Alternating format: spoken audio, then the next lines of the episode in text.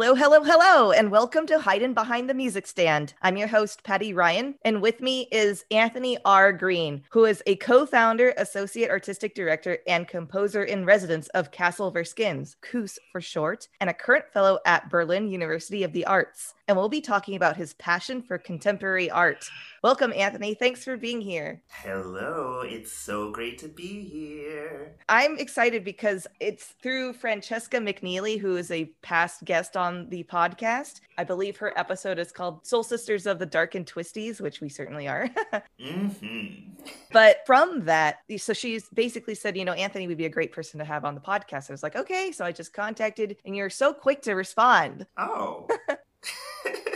and it was great. So then after that, then I was just looking through your works, just searching for more repertoire for my quartet to play, and came across Chance, which is, as you say, is your one hit wonder. It's my one hit wonder, but I love it so much.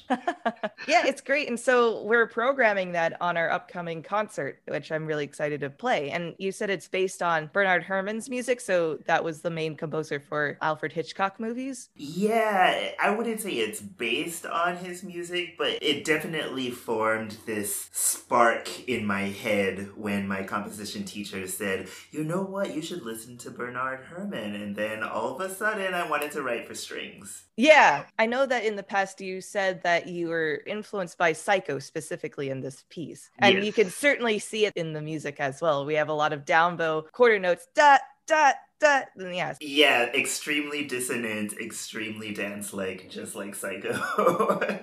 yeah, no, it's great. Just living out some of that fantasy that I am not able to do in a string quartet. Oh, yeah. Yeah, definitely. And also, 2020 was kind of a psychotic year, so it must be a little bit therapeutic to play this piece. I didn't even put that together, but I think you're absolutely right. now you will. yeah, exactly. All the angst comes out. Yes. well, anyway, so I'm really looking forward to performing the piece. Perfect. We're actually recording a bit ahead of time. It's now the end of December, which marks Kwanzaa. So mm-hmm. I'm good. I'm panicking. I might say this wrong. Don't panic. Are you trying to say Heri za Kwanzaa? I was going to, but I got nervous.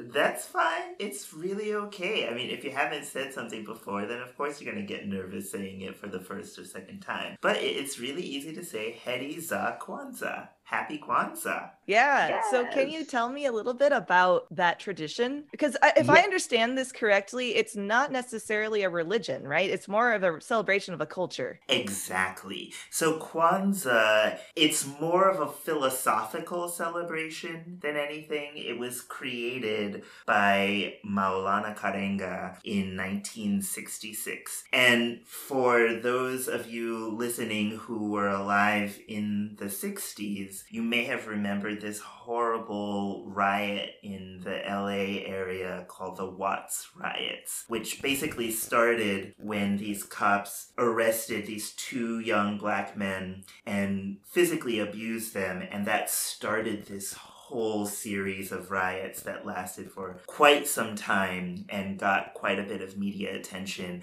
Bayard Rustin, who was Martin Luther King's right hand man, went down to Watts after the riots and interviewed some of the people and they said the Watts riots got the mayor and all of these politicians to look into our neighborhood because we've been shouting about police brutality and all of these horrible conditions in our neighborhood and no one paid attention. And these riots made America pay attention. I mean, it was a really horrible incident, but also one of these seminal incidents for Black history. And after the riots, all of these Black leaders wanted to bring back a sense of unity and community. So Dr. Maulana Karenga said we need to create a holiday that celebrates blackness, basically. And he got together with this committee and thought about a way to do this after Christmas and follows the seven days between Christmas and New Year. So it ends on January 1st. And each day asks the people who celebrate Kwanzaa to reflect upon a principle. There are seven principles, or Nguzo Saba, which means seven principles in Swahili, and each principle is one tenet that is supposed to be part of this overall philosophical movement and blanket that wraps the Black community together.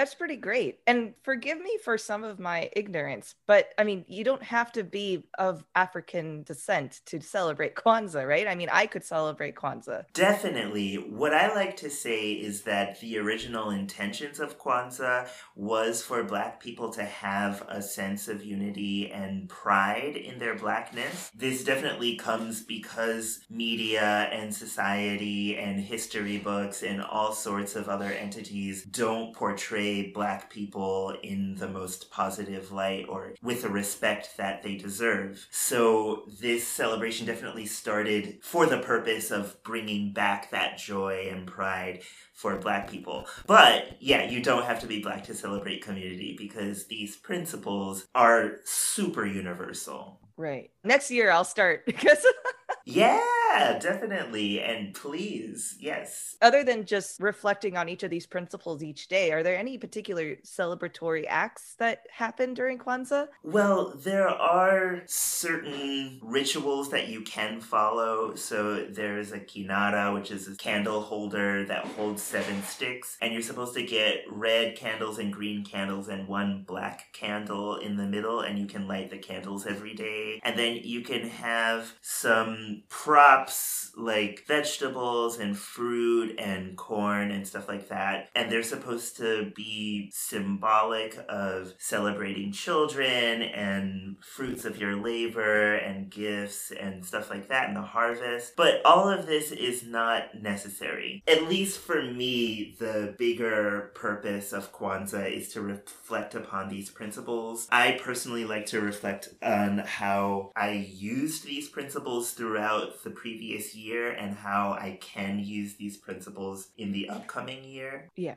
I think that's the most important thing. Exactly. Okay. Well, thanks for enlightening me on Kwanzaa. Yeah, my pleasure. Shall we go on to the Spitfire questions? Yes. Mozart or Beethoven? Beethoven, hands down. When I was growing up, I never really liked Mozart, and I started to get more into Mozart as I got older and studied some of the later works. But yeah, Beethoven, hands down. Always loved Beethoven, always loved the genius and the sound world and the wit. Yeah, interesting. No, it's funny. You basically stole my personal answer. I don't know. I feel like it's heresy to say, but I also, in my youth, didn't like Mozart, or I thought he was like, what's the big deal? Like, there's yeah. Beethoven right over there. I'd rather go right? listen to him. Okay, Shostakovich or Prokofiev? Ooh, that's really hard. Don't make me choose. I would actually choose Shostakovich only because of the Lady Macbeth of Mtsensk. And I have to say, while I love Prokofiev's big works, there's still something so epic and so black sheep about Lady Macbeth of Mtsensk that I'm immediately drawn to it. Also, Shostakovich is one of a slew of composers whose last piece was for viola, and I am a big viola fan, and that viola sonata is particularly incredible. Yeah. I also think that he just wrote better string quartets and but Prokofiev wrote better piano music and I'm a pianist, so but I'm still gonna say Shostakovich. Shostakovich did write the preludes and fugues. Yeah, no, they're good. But Prokofiev, he was a pianist, and he just knew how to make the instrument pop in a way that Shostakovich just didn't. But Shostakovich. Wasn't Lady Macbeth the defining piece where Stalin was like, no, right? Wasn't that the piece? I think that was the piece. Yeah, it's extremely controversial. Yeah, that basically Stalin saw the performance of this piece and then denounced Shostakovich where then Shostakovich from then on was just scared to ever write, even though he stayed in Russia or USSR at that point. Exactly, yeah. It's very risque, extremely risque. And I think there's quite a bit of symbolism in the opera. And from that point on, he did put other types of symbolism in his piece, but he really had to hide it under this guise of nationalistic music. Right. And he did it very well. yes, he did.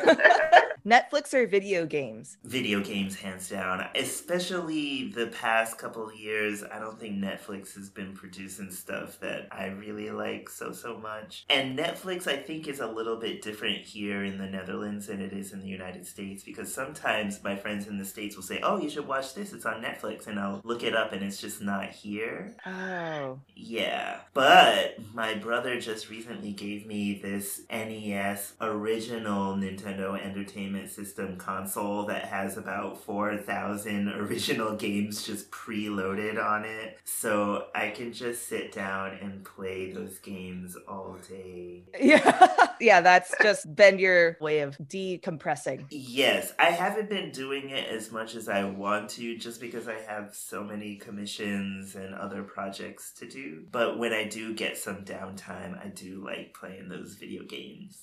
Okay.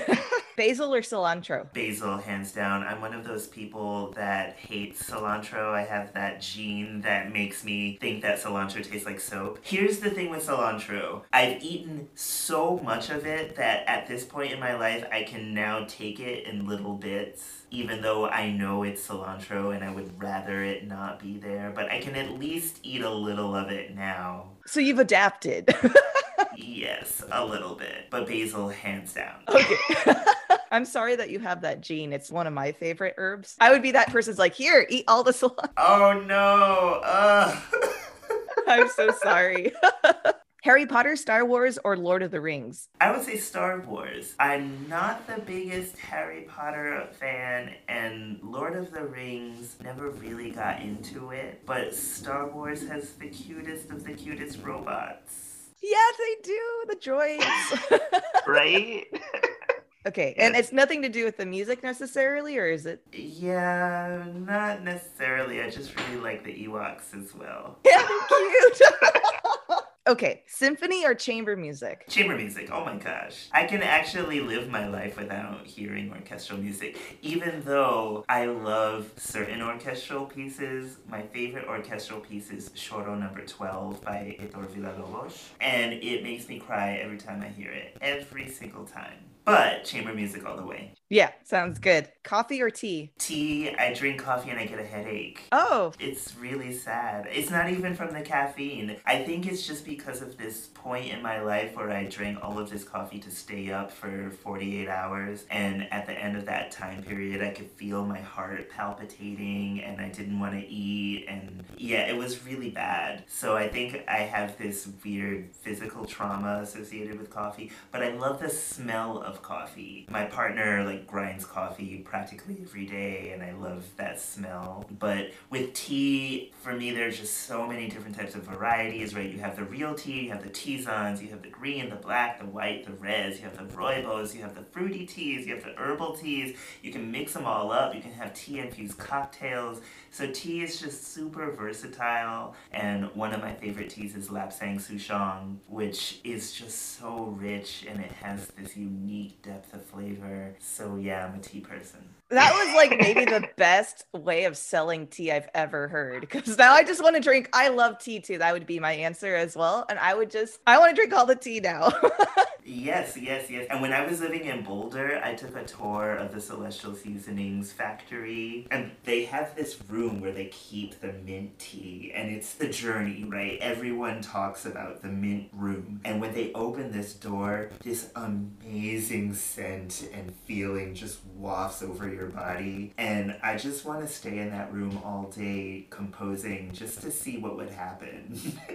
Can you write a grant to do so? And then. Oh my gosh, I should. It's so great. Because if you stay in that room, your sinuses clear up. You just become a whole different person. It's amazing. That would be amazing. And also, then you could get a sponsorship. From Celestial Seasonings. I'm on it for you. All right. You know, this might be a different way of rewording this, but the mm. question is favorite practice room. So I don't know if you want to say it as a pianist or if you want to say like a favorite composing room. But maybe now that I'm saying that, maybe the tea room. Well, I can put on my pianist hat. It's really hard to say. So, when I was younger, I used to go to Apple Hill Chamber Music Camp. And in the main barn, when you enter the main exit and you take a left and you're walking towards the kitchen, you go all the way to the end of the corridor. There's this big room that's carpeted and it has a beautiful grand piano and this amazing view. And I remember hearing this wonderful pianist, her first name is Gisela, and she was practicing the Ravel trio in that room. And that was such a great memory. And then I would be in that room practicing my Martinů and my Milhaud and my Bach, and that just gives me all the feels. So I will say that. Yeah. oh, but the Ravel trio, man, that is, mm-hmm. I have a mm-hmm. very deep spot in my heart for that piece. Favorite professor shout out? Oh, I would say Dr. Amlin because he was my first composition teacher, and I wrote Chance under Dr. Amlin. He is such a sweet man. He was also my first music theory teacher and taught counterpoint like an amazing person. And he was just so supportive and positive and enthusiastic and not overwhelming in any type of way and super quirky, but in a way that makes everybody love him. Sure. Most inspired musical hero of any genre?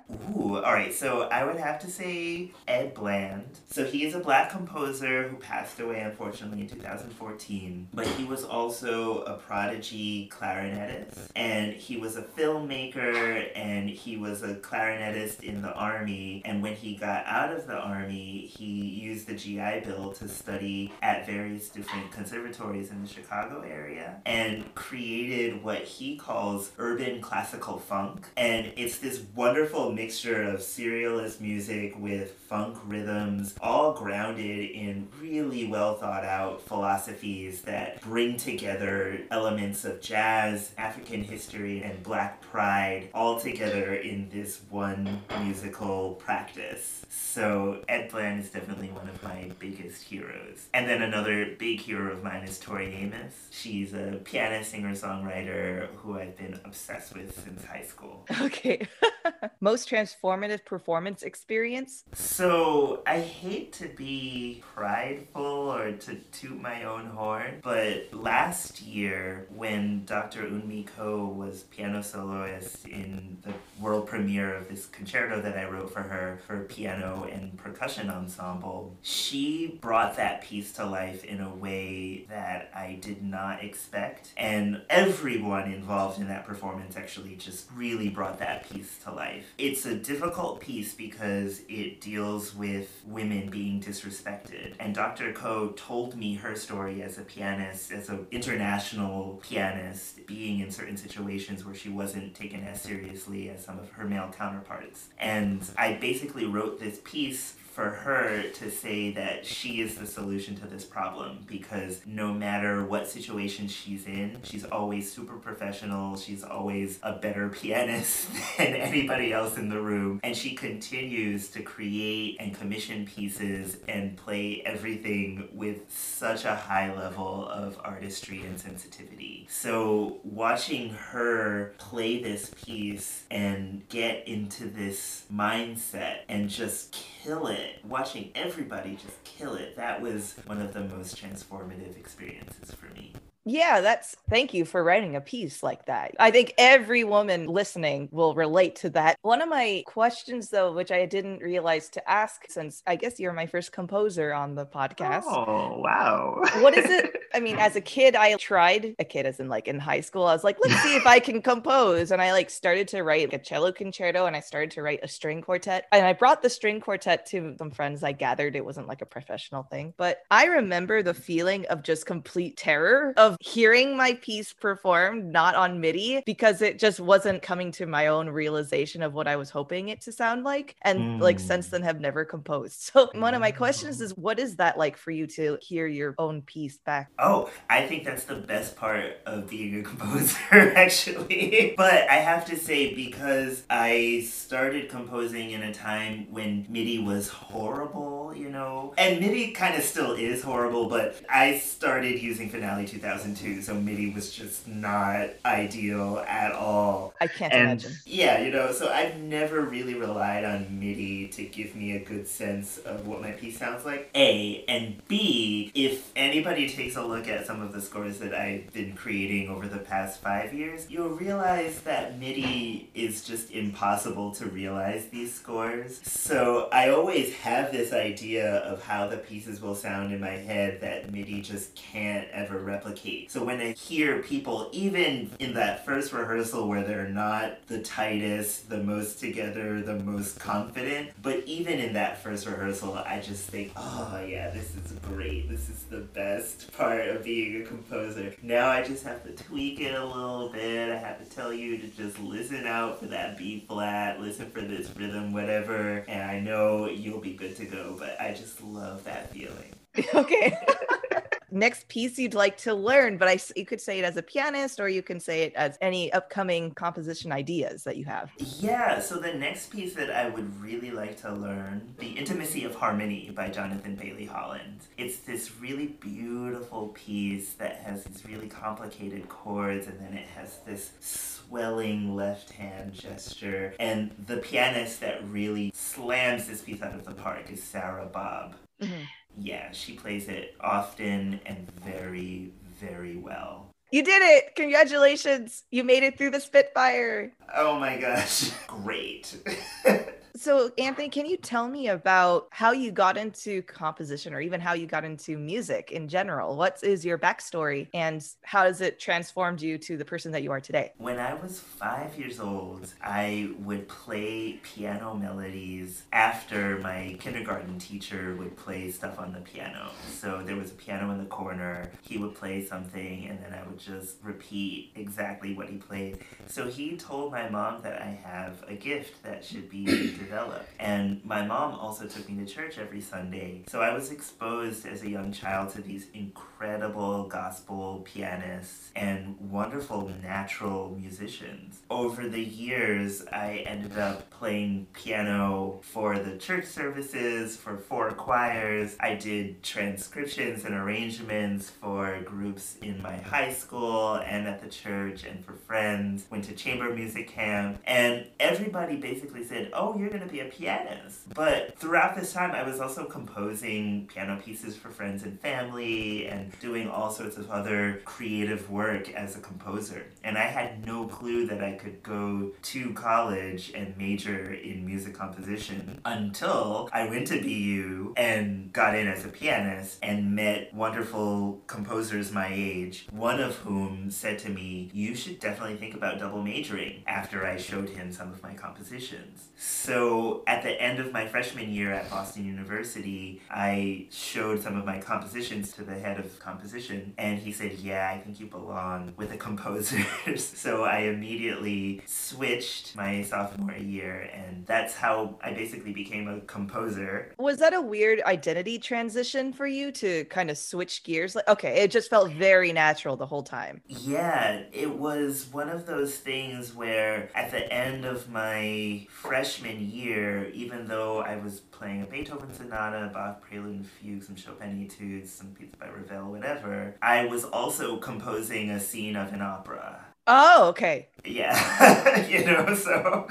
And I composed a tuba sonata. I composed two pieces for my friend Todd, who's a percussionist, and specifically wanted some marimba pieces. So I composed a solo marimba piece for him and then a piece for marimba and piano that we both played. I composed a piece for oboe, violin, and piano for my friends at Chamber Music Camp. And the year prior to that, I composed this mock PDQ Bach type piece called Piano Concerto for Orchestra and it was supposed to make fun of Mozart because ah! yeah, I really didn't like Mozart at that time. But I had been composing all of these pieces, and I just thought, yeah, you know, they're fun pieces, whatever. But no one ever said you should be a composer. Naturally, it was just flowing out of you, kind of thing. It wasn't like hard work for you to sit down and say, how, what am I going to do? Exactly. Yeah, nobody ever sat down and gave me tips about my compositions. Actually, that's wrong. When I was taking piano lessons in high school, I remember writing some short piano preludes, and my piano teacher did give me some tips about notation. She also gave me her music theory textbook from when she was in college. So yeah, I remember I still have the piston harmony textbook that she gave me. And I remember being really excited going to the Boston Public Library because they have a facsimile of Walter Piston's office in the library. Oh, I didn't know that. That's pretty awesome. yeah, and they played some piston at chamber music camp at Apple Hill when I was there. So I had this weird piston vibe going on during my childhood. Yeah. Well, I mean, when I think of piston, I mean, there's a very specific language that kind of emulates that era of composition in America. Yeah, piston does belong to that era where composers in the United States took craft extremely seriously, you know, very rigorously. So it's good to be influenced by that foundation. Yeah. After BU, then what happened? Okay, so after BU, I went to New England Conservatory and majored in composition, and then I started a DMA that I didn't finish at CU Boulder, but that's a whole other story. And in 2013, I moved to the Netherlands at the same time that I started Castle of Our Skins with my friend Ashley Gordon, who's a violist that I met doing my master's at New England Conservatory. And yeah, I went through this weird spot where not many people were playing my pieces, and I was focusing quite a bit on Castle of Our Skins development. But during that time, I still kept on composing and creating and challenging myself. And in 2017, I got this opportunity to be an artist in residence at the Bemis Center for Contemporary Arts in Omaha, Nebraska. And it was there that I met a wonderful visual artist, performance artist named Helina Metaferia, who encouraged me to explore this performance art side of myself. So I added that to my practice, and that basically brings us to where I am today a composer, a performer doing experimental vocalizations and performance art as well, and a social justice artist mainly through Castle of Our Skins, but also through research and throughout my own individual compositions and writings.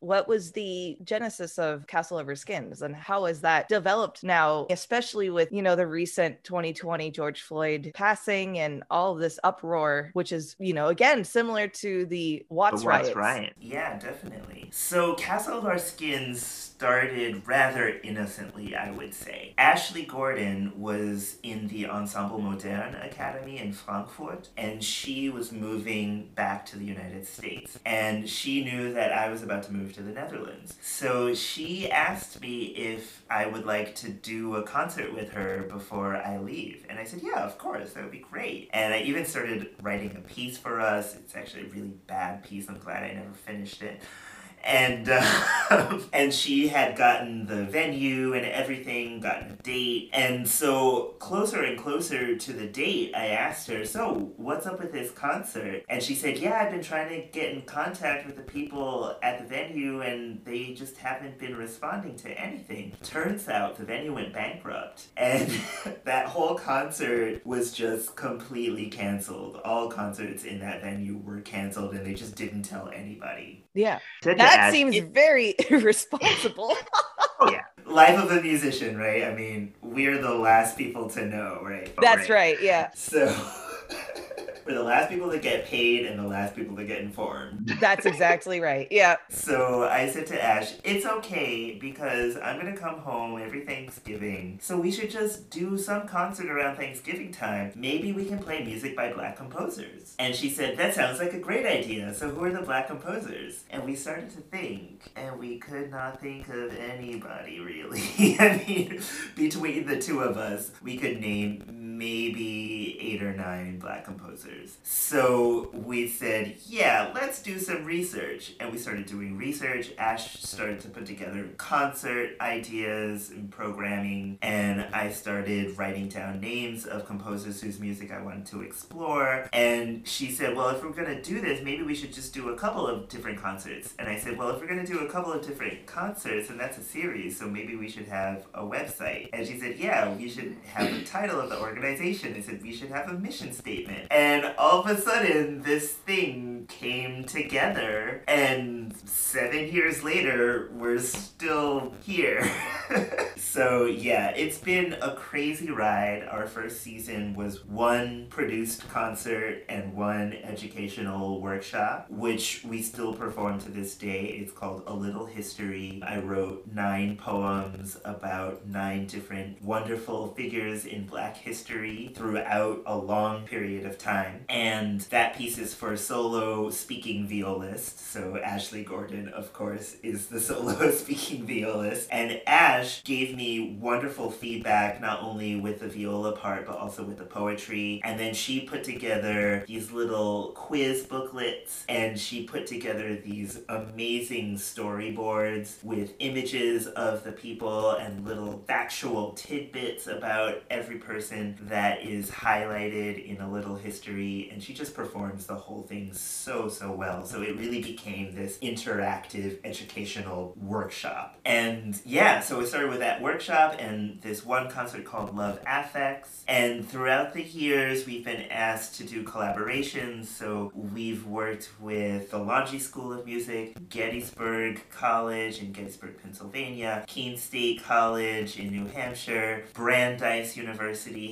had us. We've worked with the Handel and Haydn Society, with Museum of African American History in Boston, Roxbury Community College. We often have concerts at Hibernian Hall in Roxbury. We've worked with the YMCA of Greater Boston as well. We did a research project at Center for Black Music Research in Chicago, and Ash has participated in the 180 Degrees Festival in Bulgaria. I did a house concert for Castle of Skins here in the Netherlands, and so so this is just it, incredible. I mean, I know that it wasn't a dream that someone had and you made it happen. It, that it was something that just I would say it bloomed like a flower. Yeah, it just kind of came about out of necessity, right? A little bit out of necessity, but also out of passion and a real drive to interact and engage with this mission. Yeah, but just what you've been able to accomplish, even for an organization, seven years is actually not that long, yet you've been able to do so much. Yeah, and we're super proud of these past seven years. We're one of the very few organizations in all of classical music today whose programming is over 90% black. And even organizations who engage in this music don't have that high of a percentage of black programming. And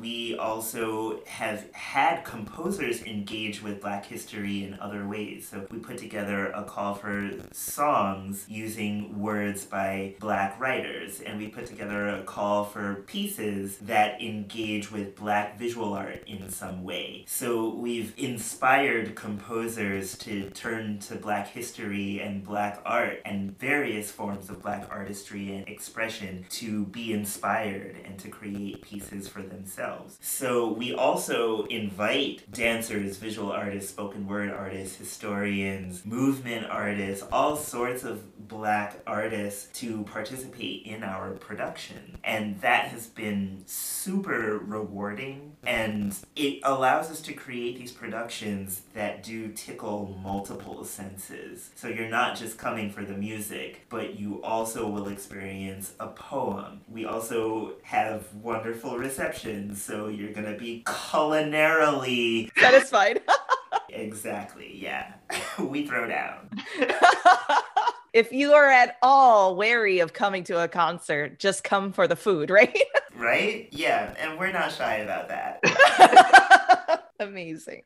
I'm also curious about how you're tying your multidisciplinary practice in your time at Berlin University. Definitely. So, this opportunity came at such a wonderful time in my career because I've been thinking a lot about how to engage more with Black history and with specific aspects of Black history. So, my friend Cleo Montre, who is an excellent composer and mezzo soprano, she sent me this call for this program at the Berlin University of the Arts. It's Universität der Künste. And this is for what they call creative research at the Graduiertenschule, the graduate school at the Berlin University of the Arts. And so I came up with this proposal to create a multimedia piece that focuses on the moment in Harriet Jacobs's life where she was isolated in an attic for seven years. So Harriet Jacobs was a writer, an activist, and she was unfortunately born into slavery. And throughout her childhood, she was at first taught to read and to write and was treated with some modicum of decency until her first owner passed away. And through some weird exchange of papers and documents, etc.,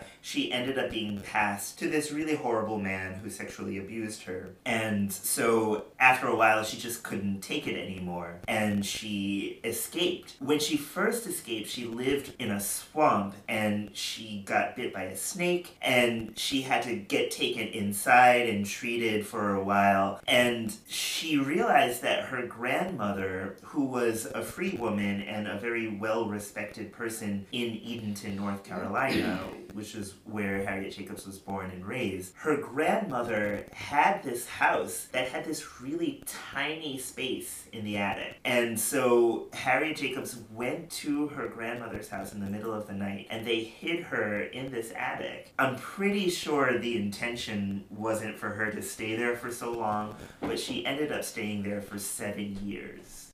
Jeez. Yeah. And so my piece focuses on that period of her life. I'm asking questions about her mental state, about how she survived and how she came out of it so positive, and how after this period she was able to accomplish so, so much in her life. But how during this period, how did she come to terms with being separated from her children?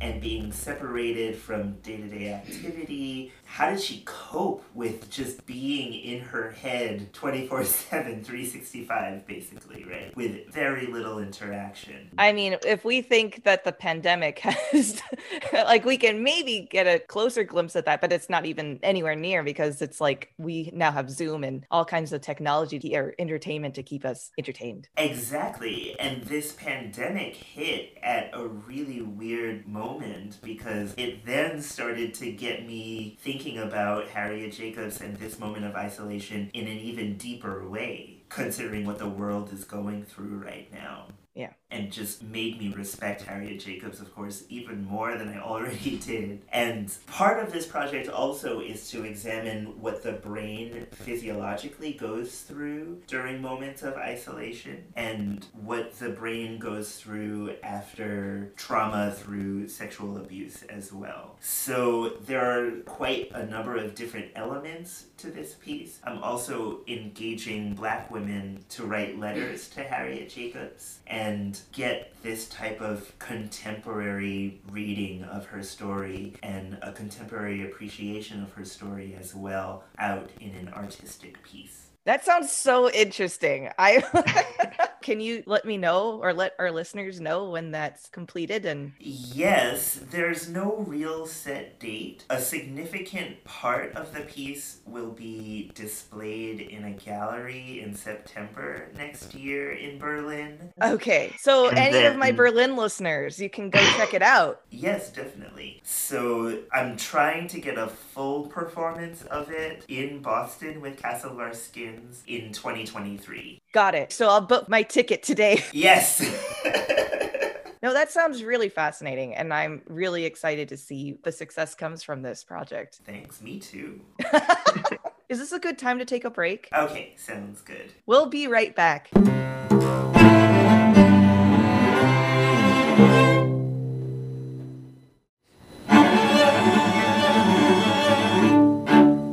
Welcome back from the break. So, visual art, Anthony, how did you get interested in that? I'm not quite sure when it first started. I do remember going to the RISD Museum in Providence, Rhode Island growing up quite a bit. And the big things to see at the RISD Museum are the mummy and the Buddha. So our elementary school classes would take field trips to the RISD Museum and spend all this time in the big Buddha room and the big mummy rooms. And we would take pens and charcoal and colored pencils and crayons and paper and try to draw both of these monumental artistic artifacts as best as we could as five to ten year olds. yeah, exactly.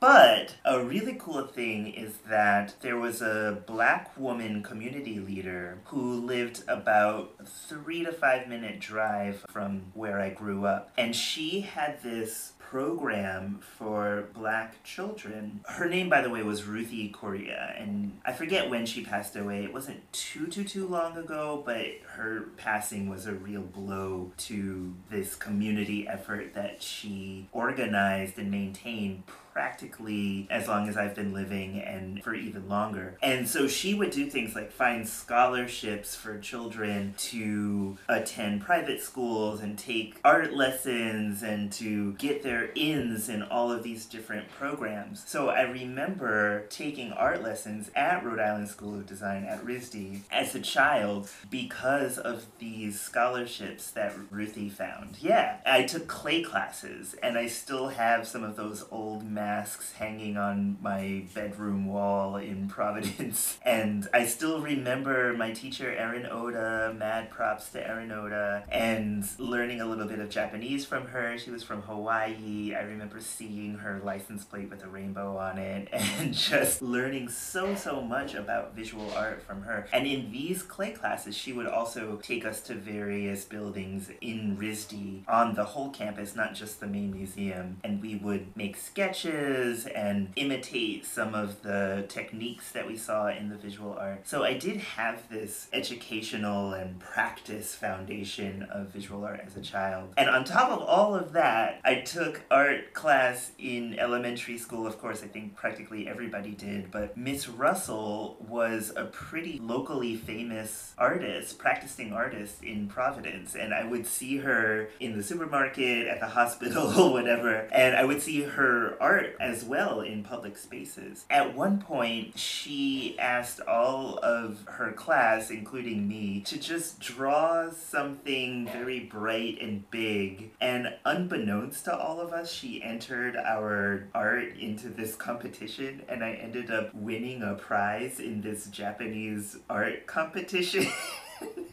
it's funny. I'm sorry to interrupt your story, but I also grew up with art lessons, and my teacher would do the same thing, would secretly enter my stuff into competitions. Like, wait a second. anyway, so I, I relate with that. Yeah, yeah, it was so funny. And I got a medal, and then I had a certificate signed by Tony Danza, of all people. Oh. Yeah, it was just a fake signature, of course. Yeah. but I also remember watching Who's the Boss growing up, so I knew who Tony Danza was, and I was really excited as a child. Yeah. So I guess a little bit of that paved the way for me to just being excited about winning competitions. Oh, I thought you were going to say something else. I thought you were going to say art in general or just. Well, that too. but priorities. of course. There's this whole idea of creating something and having your creation not be in vain, you know, having some recognition from your creation that has definitely stuck with me all these years. Yeah, it's sort of like making your mark in whatever art form that you do or whatever you do in life. Yeah. So you don't start off in art school or art lessons doing surrealist art or doing any modern art necessarily, right? I mean, you start off with the basics of shading and understanding palettes and yada, yada, yada. So when I asked you what your outside interest was for the podcast, and you said visual art, and I said, okay, can you give me some I almost said composers. Could you give me some artists that you're inspired by or that you particularly like? You gave me quite a few of them, and many of them are contemporary art. So, what is it about contemporary art that draws you in? What I really love about contemporary art is that many artists working and living today draw upon some of the same philosophies that working contemporary living composers draw upon, whether or not that's social justice or ideas on structure, on how to work with time, on space, silence, all sorts of different approaches to visual art can be applied and observed also in contemporary music as well. So I'm constantly drawn to contemporary art and I love traveling and going to a museum and seeing all of the art, but especially some of the contemporary art because that is the art that influences me in my practice the most.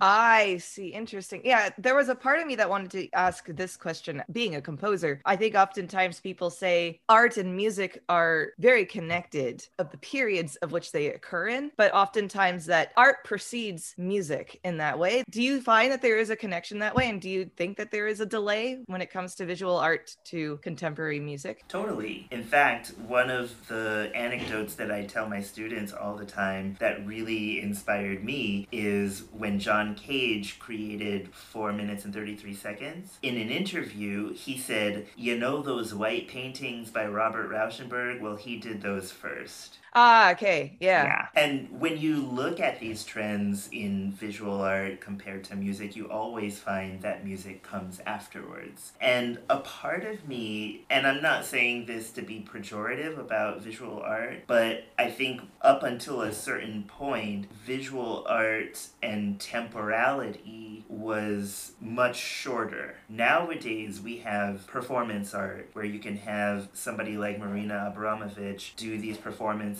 that last days, weeks, months, whatever. Or you have somebody like Lawrence Graham Brown or Wilmer Wilson or Holly Bass do these performances that last anywhere between 10 minutes to a couple of hours. Dred Scott as well. And these are temporal examples of visual art in the performance practice world. But performance art wasn't really a thing until the 20th century. So before then, visual art was you go to a space and you see this thing hanging on a wall, or you see this sculpture in a space, or you see this artifact somewhere, you see this 3D layout of something, and the temporal element of it was missing. So, in that regards, music has always had a one up on visual art. Yeah, I yeah. mean, because music transports you to a time and place, an actual environmental field. Temporary. That's what you're saying. Yeah. Not only that, but music is a durational art form. You can't really have a Chopin prelude that lasts for half a second, right? but we can choose to go to a museum and look at a piece of Rembrandt or Vermeer for half a second. And the average time that it takes for us to look at works of art hanging on a wall is a fraction of the length of time that it takes to listen to all of Debussy's etudes or a symphony by Mahler or a piece by Julia Perry, right?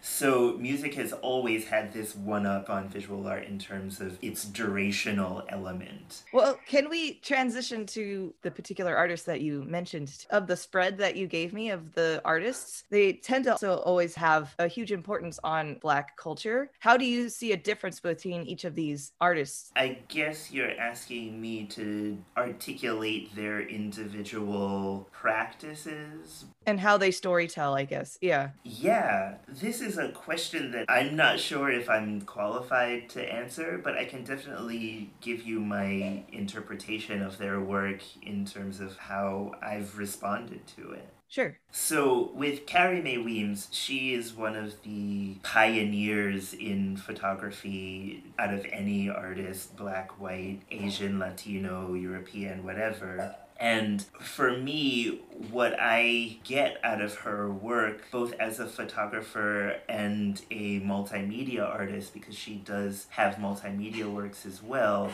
is this sense of capturing three dimensionality. I'm not sure, I've never heard her speak about this as a personal aesthetic, but when I see her photos of herself when she travels and puts herself in these different situations, the whole collection of these works give me this impression that she is attempting to capture this three dimensionality quality of herself, not only as a physical body, but also as an artist, a creator, a woman, a person, a member of community, a member of society, an American who travels. You know, she's really trying throughout the breadth of this work and her works on the whole to capture this multidimensional quality of herself. With Betty Saar, she is, for me, so focused on archetypes and symbols. So she oftentimes uses Aunt Jemima, and a washboard, and a metronome, and all of this print material, perhaps what somebody might call black propaganda. And she creates these three dimensional artifacts that are just loaded with symbolism, but the individual symbolism then comes together to create this meta symbolism and this meta meaning that can foreshadow or perhaps send out a word of warning for black people and also for white people to not fall into these traps that everyone fell into during the times of slavery and Jim Crow, etc. So with Helina's work,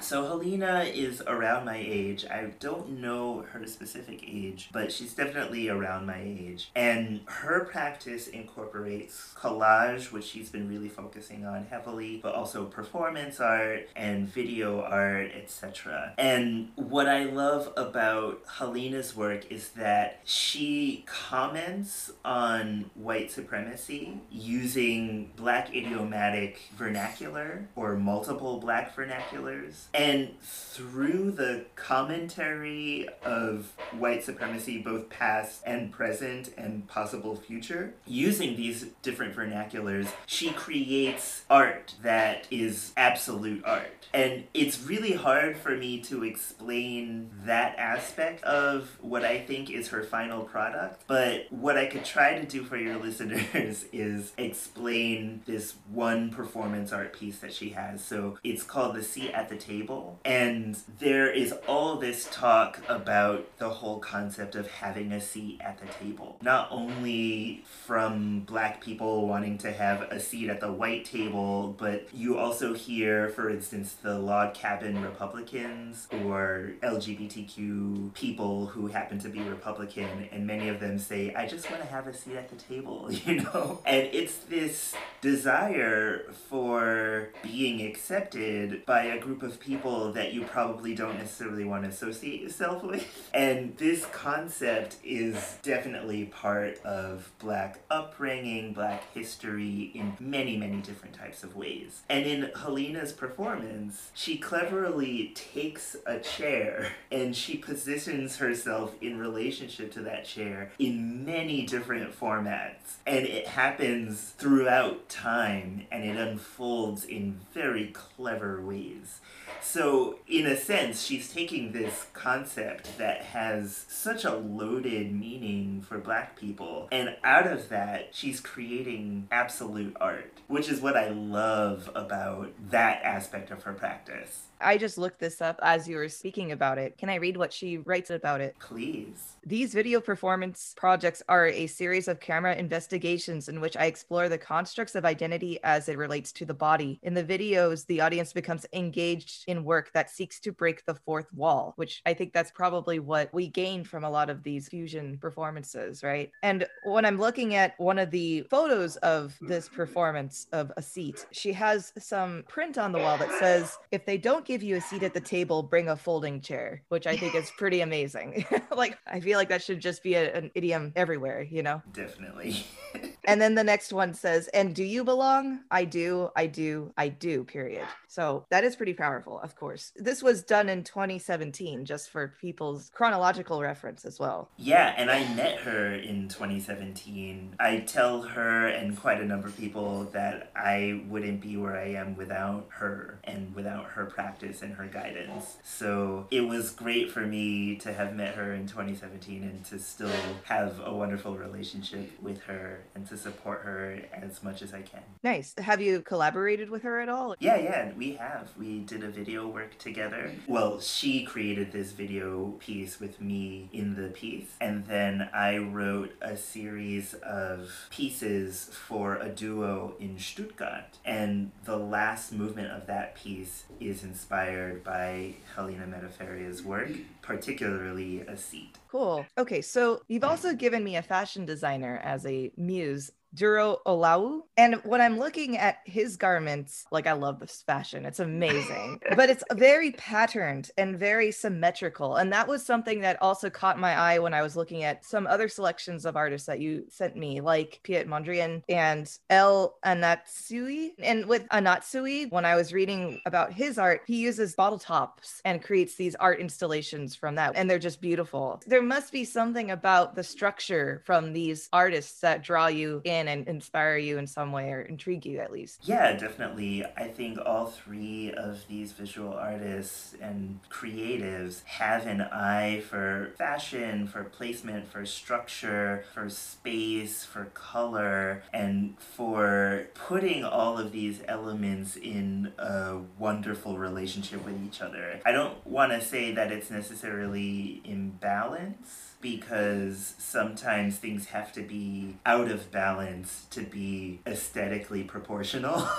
but with Duro Olowu, I first came across his stuff as a curator at the Museum of Contemporary Art in Chicago. He curated this exhibit, and I was so fascinated by his curation for many different reasons. So, the first reason was his color scheme throughout the exhibition. So, he basically had the whole floor, and when you walked through each room, each room had a different theme and a different color. So it was one of these vibrant exhibitions that just gave you all sorts of different feelings as you passed through each different room. Then the art was placed in a really clever way. So every room, of course, had this open feeling. So sometimes you were surrounded by the art when the room was a little bit close. But when the room was much bigger, there were things placed in space that made you walk around certain things and made your eye travel in a certain way. Some areas felt much more open than others, but there was this sense of proportion within the placement in space of the art. And then he, of course, told wonderful stories throughout this exhibition, which had a Chicago theme, but brought together art from all over the world. And then on top of that, I just sort of hinted at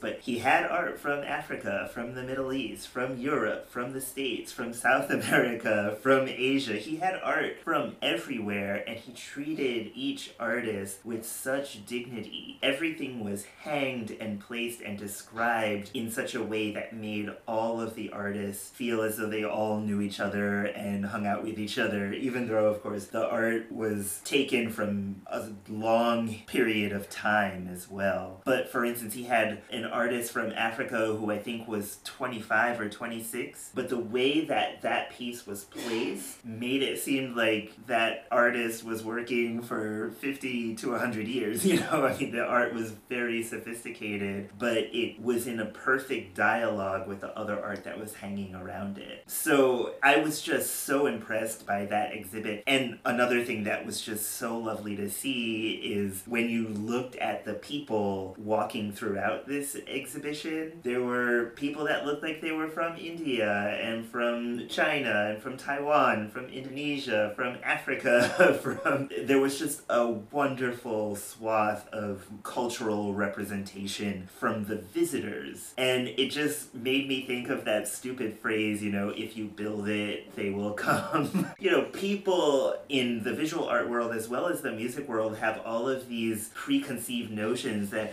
oh, if we program this piece by this African composer, then nobody will hear it. Or if we hang this piece of art by this African artist, nobody will come and see it. Well, how do you know if you don't try? And when you look at the people who are already doing these things, you realize that everybody who does these things has an audience. so it's just simply not true, right? Castle Skins is a perfect example. We have audiences. Well, that and also I think for me as an artist, I think it's my responsibility to be representative rather than say, "Oh, I'm catering to my audience." If they're fans of me, then they would trust me and trust that I would present programs that are going to be intriguing, you know? But I know that there are some people out there that program in fear of ticket sales, and I think that that's against art. Yeah, I completely agree with you. And I do understand that there is a concept of alienating your audience by doing something that's so radical and so antithetical to your mission or your practice. But I think if you're a responsible artist, then your programming would never ever do that. And your audiences always trust you. It's also the setup, it's how you present it, how you pair pieces together. It's part of it. Yeah, it's it's not just here's the painting, like it. You have to create a story around it. You have to create the purpose behind it. Exactly. And many times we have to do this because these artists who have been around for a while, they're just not beloved by audiences. So what we have to do is present the art in such a way that's a good introduction for the audiences rather than say, here's this thing, automatically like it. You have to present this music in such a way that is an introduction because these composers aren't beloved yet. But I'm just hoping one day that composers like Blind Tom and Margaret Bonds will have that beloved factor to them so that we can just program their music and appreciate the beauty of the music without going into any political thing or anything deeper. Because at the end of the day, the music does speak for itself.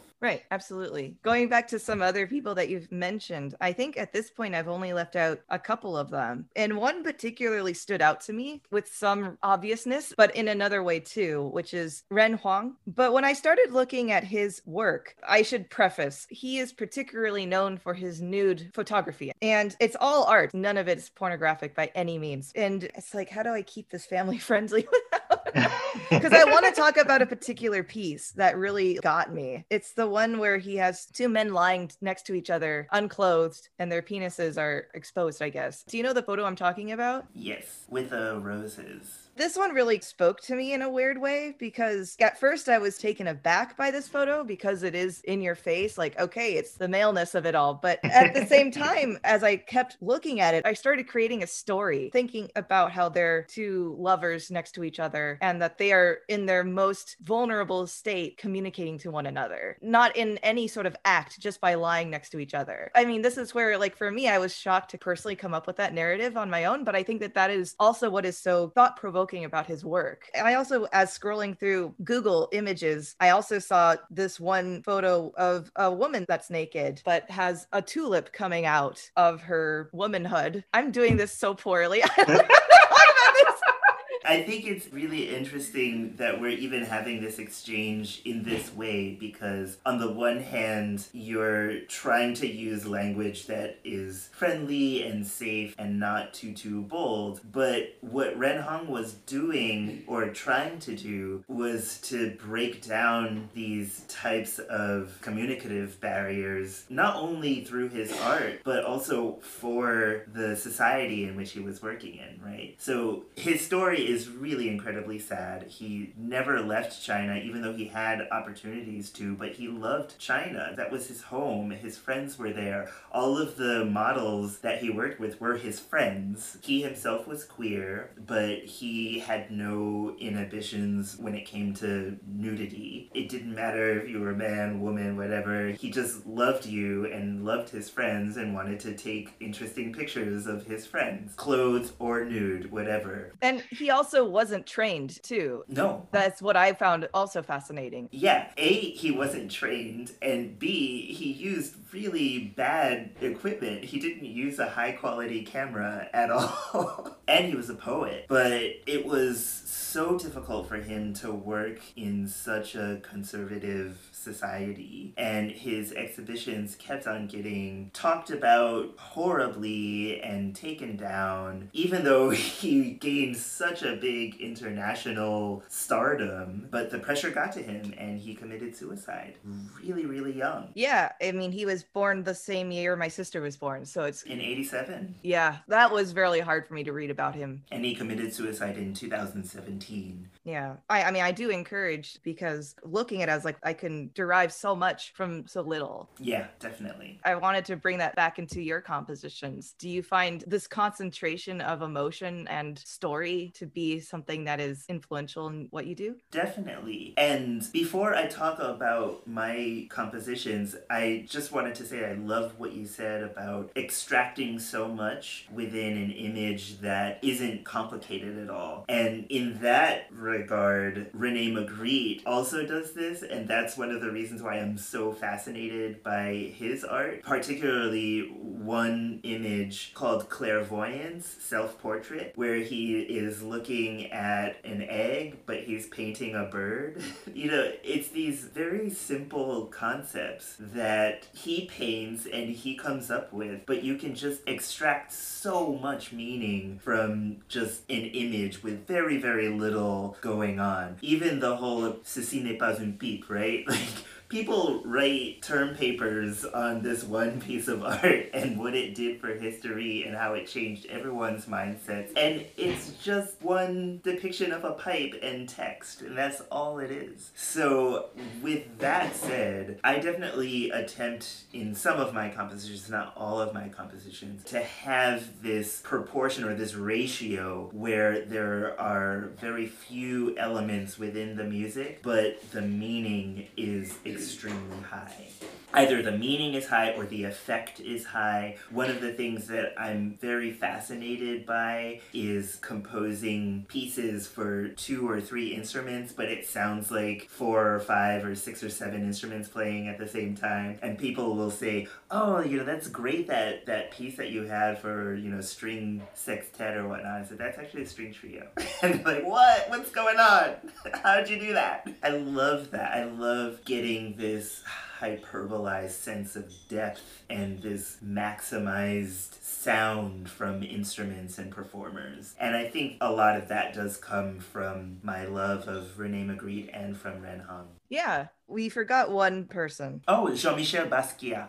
Yes, that's right. He's part of the 27 Club. Yeah, exactly. Another artist, creative who unfortunately passed away very, very young. Yeah, from heroin, from a drug overdose as well. Yeah, which is so sad. Yeah, and I think it's important to keep in mind the context of each artist who passes away at a certain age because Ren Hang's story, for instance, is so different than Basquiat's story. Basquiat was a superstar. You know, he at one point dated Madonna, and his childhood hero was Andy Warhol, and when he got big, he ended up collaborating with Andy Warhol. And I don't think it's that big of a coincidence that Andy Warhol died the year before Basquiat died. And one of the paintings that I'm obsessed with by Basquiat is his series of paintings called Eroica. I actually used Eroica in one of my pieces for bass clarinet and marimba for the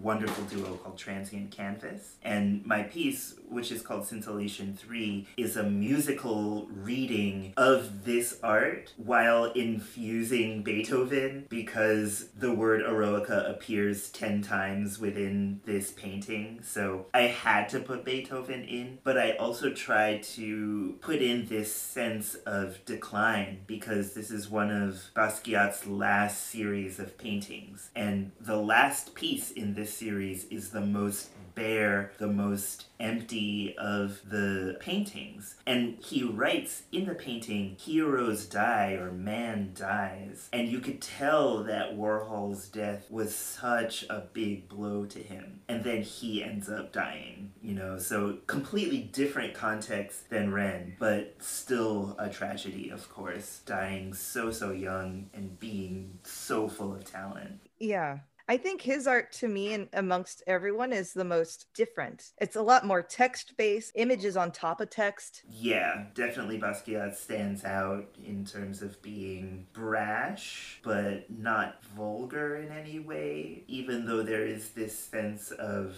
vulgarity to his work. It's a weird type of vulgarity, though, right? Because it's not an unapproachable vulgarity, it's very much so a palatable vulgarity. But there is something brawn and brazen and in your face, vulgar about much of his work, not all of it. Yeah, I just happened upon this particular painting and I just discovered there's a devil in there. I was like, whoa.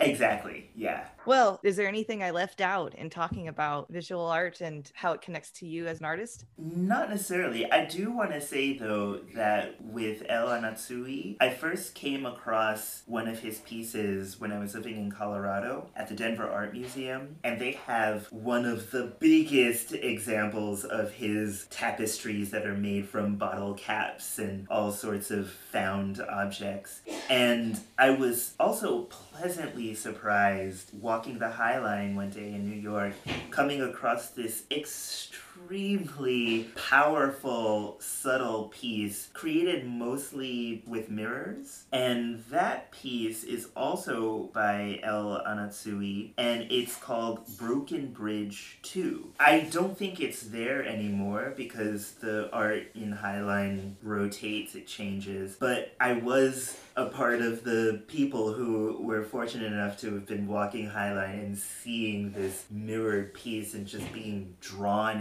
into this rusty, reflective piece of art that, in a way, belonged until you started to look at it and you realize how actually it stands out. So, El Anatsui for me has this extremely unique relationship with environment, and he uses that relationship to create these pieces of art that reflect his relationship with environment, but also, at least in my opinion, in my reading, make you question your own relationship to environment. And environment isn't necessarily something that I've tackled in my own practice or my own compositions. So hopefully, under the spell of El Anatsui, I can do that in the future. Yeah, that's a very potent question that we need to continually ask ourselves every day. Our relationship to our environment, because it's not just about nature and about what we do to contribute to global warming. It actually means more your day to day connectivity with people. It's a fundamental question of what are places in the world too. Yeah, definitely, totally. Thank you again for introducing me to all these artists. Not only was it thought provoking and eye opening for me, I hope that my listeners will also take a look at some of these artists. Can I ask you two final questions? Yes. What, in your opinion, is the most common misconception of classical musicians and the classical music world? That we are haughty. Hmm. Yeah. I have come across so, so many people who just think, oh, if you're a classical musician, then you think you're better than everybody else, and blah, blah, blah. And that's totally not true. I mean, perhaps it was true in a big way in a certain period of history. And yeah, it's definitely true for some individuals. But on the whole, I think most practicing classical musicians, whether or not you're a musicologist, a theorist, a performer, a composer, whatever, we're just regular people who love Beyonce and Rihanna. Yeah, totally. You know what I mean? I really just don't get this separation. I remember clearly one day when I was in undergrad, one of my roommates came home with a friend, and he was a really cool guy. We were getting along so, so well. And then he said, So, what kind of music do you like? I said, Well, I'm a classical musician myself, so I really love classical music, but I also love Tori Amos and Ani DiFranco and Björk, whatever. And he said, Oh, well, I love punk. And from then on, he just stopped talking to me. I've had similar experiences like this. I don't get it either. you just were talking to me for at least 40 minutes with no problem and then you find out that i like classical music and you just stop talking to me what happened so yeah maybe there is this element to the story where he actually is a little bit holier than thou when it comes to musical preference so maybe it's not just him thinking that classical musicians are holier than thou but i don't know. I'm suspect um, i've also had this experience when i was at new England Conservatory where I would go to so many CI concerts and jazz concerts, but I would never see the jazz or the CI people at the classical events, you know? And I always just thought, well, why? It's music at the end of the day, and we all should be learning from each other. So, yeah, I always just think, well, maybe they just think we're doing something that's better than anything, but that's just not the case. We're not like that. I think that's a great answer. Thank you. And my final question after all the impact that COVID has done to classical music, what do you think is something positive that will enhance and carry on in our profession? I think so many people now have had forced lessons in video editing. We're all video artists now. Yeah. so I think when it comes to the increase in video content, that's awesome. I think that's a great addition. But I've been telling so, so many people whenever I'm invited to give talks or lectures in various different places online through Zoom, I try to tell the students that the box has been destroyed. We will never go back to the way things were. So, in order for us as practicing musicians and creatives to thrive and continue, we need to think outside of the box. We cannot go back into that box. And I'm really excited about that. Me too classical music has suffered from staying inside this safety net or whatever. And I'm really excited to see what happens. Great answer again. Are there any platforms or websites for our listeners to learn more about you or any other upcoming projects? Yes, definitely. So my main website is anthonyrgreen.com. And I unfortunately have not updated that website in a really long time. But that website does have links to my SoundCloud, to my Vimeo, and to my social media. I am mostly active on Instagram, and that is at P I A R G N O 8 4. Lots of people, when they see the word Piargno, they think, oh, is that some fancy Italian word? Actually, it's not. My initials are ARG, and I play the piano, so Piargno is a little bit of a portmanteau of my initials and my instrument. and I was born in 1984, so Piargno84 is my Twitter, my Instagram, and my Facebook. And just Piargno is my Vimeo, my YouTube, and my SoundCloud. And in terms of upcoming projects, I have quite a bit, so I don't want to take too too much time saying all of them, but I do want to plug my project with Jason Hardink. He is an extremely virtuosic pianist, now based in Utah. He plays with the Utah Symphony Orchestra, and he commissioned me to write a response piece, sort of a response piece to the Concord Sonata by Charles Ives. And next year is the 100th anniversary sort of, of the Concord Sonata. And so for Jason, I'm writing a massive piece called the Baldwin Sonata. And I'm using James Baldwin, his life, his philosophy, his works as a musical foundation to create this massive 45 minute or more solo piano piece. Wow, that sounds incredible. And if you enjoyed listening to this podcast, go ahead and press that subscribe button and leave a review on Apple Podcasts. The reviews and ratings help this podcast be more visible to others, and it's a free way to support this podcast. Another free way is to tell your friends and family about it, and you can always become a part of the Hidden Behind the Music Stand family by donating to our Patreon page at patreon.com slash Music Stand. Don't forget, there's a Spotify playlist available that contains all the pieces we've discussed on the podcast. It's all great music, and the link is always in the description of each episode. And right now, there's like probably more than 600 or so tracks on there. You could definitely drive cross country a couple times and still have music to listen to. Do you have anything on Spotify? Actually, I do. I think the piano concerto that I referred to earlier in the podcast is on Spotify because that was just released. And then I will have another recording released in January from the Lowell Chamber Orchestra. And that CD is called The Dance Suite. Okay, well, we'll add you then onto the playlist. Nice. Follow us on social media Facebook, Instagram, and Twitter, all at Haydn Music Stand. Thank you so much, Anthony, for your time and your expertise on everything visual art and composition. And thank you for being the first composer on the podcast as well. And just thank you for being amazing.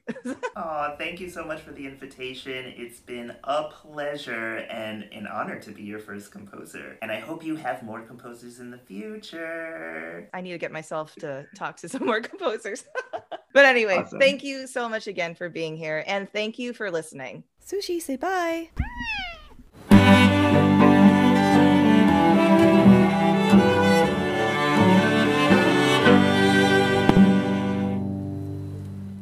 oh, she's her, adorable. Her coats like that. Yes. Yeah. Guinea pig realness. I love that. I'm gonna call her that for now on.